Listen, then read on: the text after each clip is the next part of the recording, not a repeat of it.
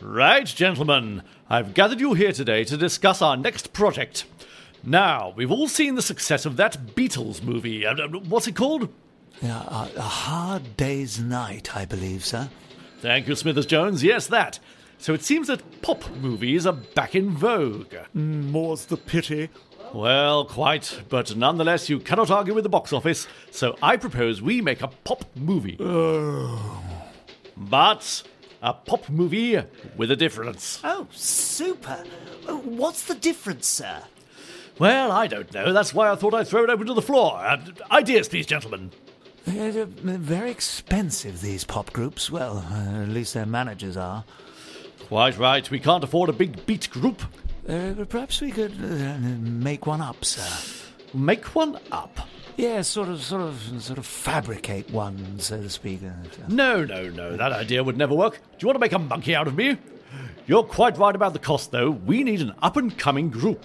Small faces, sir. They're about to break. Never heard of them, so you must be on the right lines. Now then, gimmick, ideas? Anyone? Come along, Stevens. You look like you're desperate to let one out. Well, uh, well, sir, thank you. Thank you, sir. But it occurred to me that if we made a movie designed to promote a band, in, in this case the Small Faces, and then we gave them no lines at all and hardly featured any of their music, well, that would be sort of, well, novel? It's a good angle at that. Uh, uh, pa- uh, pardon me, sir, but they've actually got an actor in their ranks. The small faces, I mean. A, a chap called Steve Marriott. Wouldn't it be a terrible waste? Really, SJ? Oh, it's too delicious. Excellent work, Stevens. That's settled. Go to a team and make it so.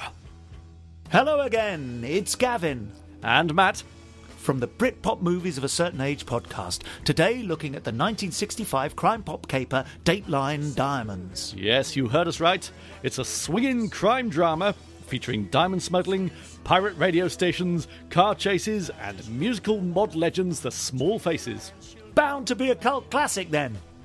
Well, Dayline Diamonds centres around Lester Benson, manager of the aforementioned up and coming pop sensations, The Small Faces, who finds himself blackmailed by one Major Fairclough, a disgraced former army officer, into assisting with a diamond smuggling operation between Britain and the Netherlands using offshore pirate radio station Radio London as the pickup point. Okay so far? Um, However, the pair are pursued by a dogged couple of coppers. one of whose daughter, conveniently, is a Small Faces fan. And the net begins to tighten. There is plenty of talent on hand in this movie actors, musicians, and crew who had and would go on to find work in their respective fields, but somehow this film adds up to less than the sum of its collective parts. It has the feel of an episode of a cop TV show of the period, thinly plotted but exploring one or two small themes. The most successful sequence in the movie is the Possibly Rafifi inspired, Diamond Heist, which does manage to build a close, clammy tension set against the excellent jazz tinged soundtrack by Johnny Douglas. The director Jeremy Summers' rather flat direction here is surprising as he was just coming off a decent run of British movies. Many of which are regularly shown on Talking Pictures TV. Perhaps he'd had his fill of pop movies or was uninspired by the flat, exposition heavy dialogue, but his work here contains very little zip. More perplexing still are the genuinely bizarre camera angles chosen by the highly experienced cinematographer Stephen Dade.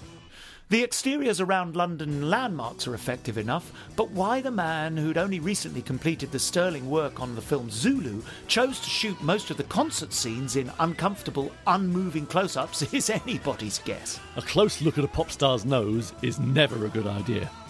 Although made in 1965, the film did not actually hit the cinemas until the April of 1966. As support feature to the comedy Doctor in Clover, A full five months after the single that the Small Faces are promoting here, the brooding I've Got Mine had been and gone, with nary a dent in the charts.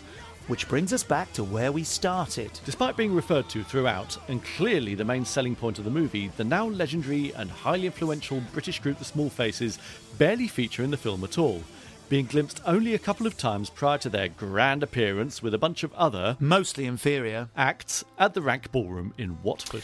Kenneth copes well enough with his role as the band manager, while William E. Lucas gives an Andre Morel light performance, and Conrad Phillips is his usual reassuring self. Look out too for a young Anna Cartwright, 22 at the time, playing 17. and an impossibly youthful and clean shaven Kenny Everett, who comes across well. This is a film for Small Faces fans to tick off and then stick on Ogden's Nut Gone Flake at full volume to remove the bitter taste. It's also a nice glimpse at the pirate radio culture, but otherwise. A full review of this movie can be found on episode 3 of our BP Moaka Britpop movies of a certain age. podcast, and it's showing only on Talking Pictures TV on Tuesday, the 16th of February at 8am. Until then, I've been Matt Bragg. And I'm still Gavin Lazarus.